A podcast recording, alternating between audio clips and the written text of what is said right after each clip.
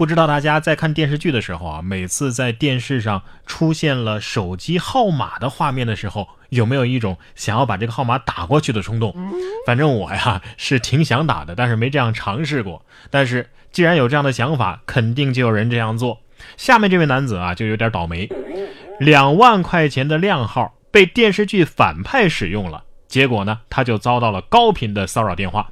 近日。浙江嘉兴沈先生称啊，每天都会接到来自各地的骚扰电话。询问之后才得知啊，原来在电视剧当中，反派人物在配合警方调查的时候报了自己的手机号，而这个号码呢，正是沈先生的。哎呀，两万块钱买个手机号，这就是有钱人的烦恼吧？啊，别说了，再说呀，就有更多人知道你的手机号了。哎，可以把受理号设置为自动接听播放广告，那是一大笔收入啊，对不对？所以啊，你花高价买到的东西呢，不一定就是好东西。你看下面这位英国游客呀，在网上预定了一间被描述为车站附近干净而且带独卫的房间，结果。在抵达阿姆斯特丹之后，他惊讶地发现自己花了一百英镑和人民币啊，就是八百八十块钱预定的这么一个房子，竟然只是一个放置在路边的集装箱。哎呀，这或许就是传说中的图文不符吧？啊，你说会不会出现这样的情况？早上睡醒之后，发现集装箱半夜被拖走了，而自己正在船上。不过这个新闻呢，至少说明。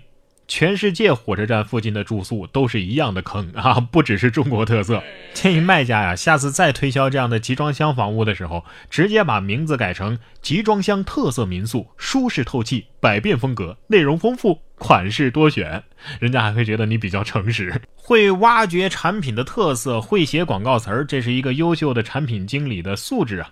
当然了，更重要的还是要提升产品的体验。最近啊，优步呢就为乘客端推出了一项新功能啊，他们可以在叫车之后啊选择安静模式，只要你选择了安静模式，在你乘车的过程当中啊，司机全程都不会跟你说话聊天儿 这是社恐刚需呀啊，我很需要，滴滴赶紧学一下吧啊！不过我觉得比打车更需要这个安静模式的是理发店，屈臣氏也需要。当然了，不排除有的乘客呢也需要跟司机聊天所以呢。也应该加一个本地百事通模式啊，加钱的那种，感觉像什么网约车呀、快递呀这些新兴的服务模式啊，确实给我们的生活带来了很多的改变。不过对于我来说呢，使用频率最高的还是叫外卖。看了下面这条新闻之后啊，我总算是找到了我喜欢订外卖的历史原因了。《清明上河图》暗藏细节，原来宋朝啊就有了打包外卖。宋朝都市的小白领、小商人啊，跟今日的城市白领一样，都不习惯在家里做饭，而是下馆子或者是叫外卖。没错，宋朝的开封食店啊，已经开始提供当时被称作是“主食施行所患”的快餐叫餐服务了。《清明上河图》就画了一个不知正在往谁家送外卖的饭店伙计。哎呀，从前车马很慢，所以差评肯定很多吧？啊，不知道那个时候的外卖小哥是不是会轻功啊？哎，可是那时候没有电话，是怎么下单的呢？飞鸽传书吗？飞鸽能不能传书我不知道啊。但是下面这群鸭子过马路倒是挺有意思。有爱啊，实拍几名壮汉护送鸭子一家过马路。近日，在莫斯科街头发生了暖心的一幕，是几名壮汉看到有鸭子一家在过马路，于是呢下车全程护送，帮助他们一家通过层层阻碍到达了河边。在河边呢，鸭子妈妈率先跳入河中，几只鸭宝宝啊，开始呢还有点害怕，但是随后呢就连滚带爬的纷纷跳入河中，这才是真正的压马路啊啊！确定这些鸭子不是被这些大汉吓得屁滚尿流吗？啊，哎，问题来了，这些鸭子跳下去了，又怎么上来呢？鸭子怎么升上来这个问题呢？咱们就不多考虑了。现在啊，很多的家长在头疼一个孩子怎么升上学的问题，而且就算是升上了学，也不一定就轻松了呀。幼儿园升小学的痛，小朋友哭得梨花带雨，我不能像以前一样快乐了。五月十四号，网友上传了一段小朋友的毕业季这样一个视频呢，在网络上走红。视频当中的小朋友因为即将从幼儿园毕业，舍不得老师和同学一起哭的是梨花带雨呀，并且说：“我不能像以前一样快乐了。”这些小朋友们哭的也真的是太可爱了啊！不能再像以前那样快乐了。这么小的孩子就已经知道这个真理了呀。不过也别难过的太早，以后等着你的还有舞蹈、钢琴、书法、英语、跆拳道、围棋，这些十八般武艺你不学个遍啊，想毕业门儿都没有啊。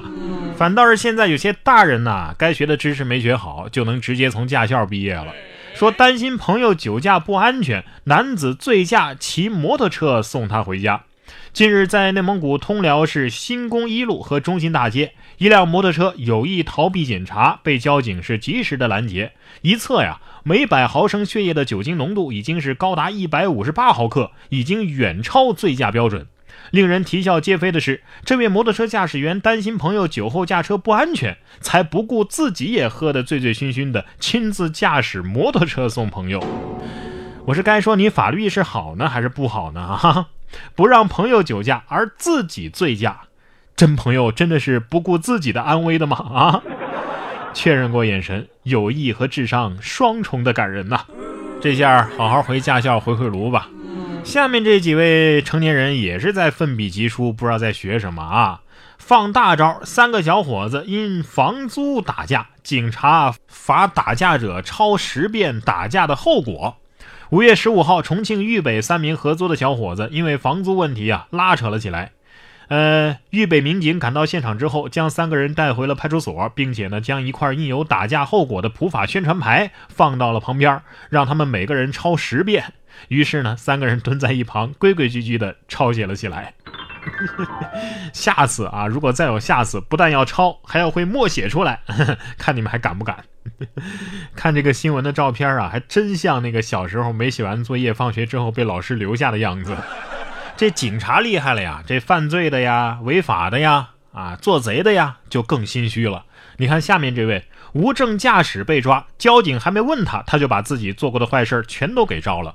三月二十二号，湖北高速交警查获了一名无证驾驶的男子。该男子啊，请求交警通融未果，以打电话为幌子，是撒腿就跑啊。交警将其擒获之后，刚问了一句：“你跑什么跑？”该男子呢，便忍不住打开了话匣子：“嗯，我我我无证驾驶四五年了，我我那个车还是黑车，我我吃海洛因很多年了，呃，冰毒我也吃过呀。”最终，警方依法对其多项违法行为合并处罚，罚款两千两百块，行政拘留十二天，强制隔离戒毒两年。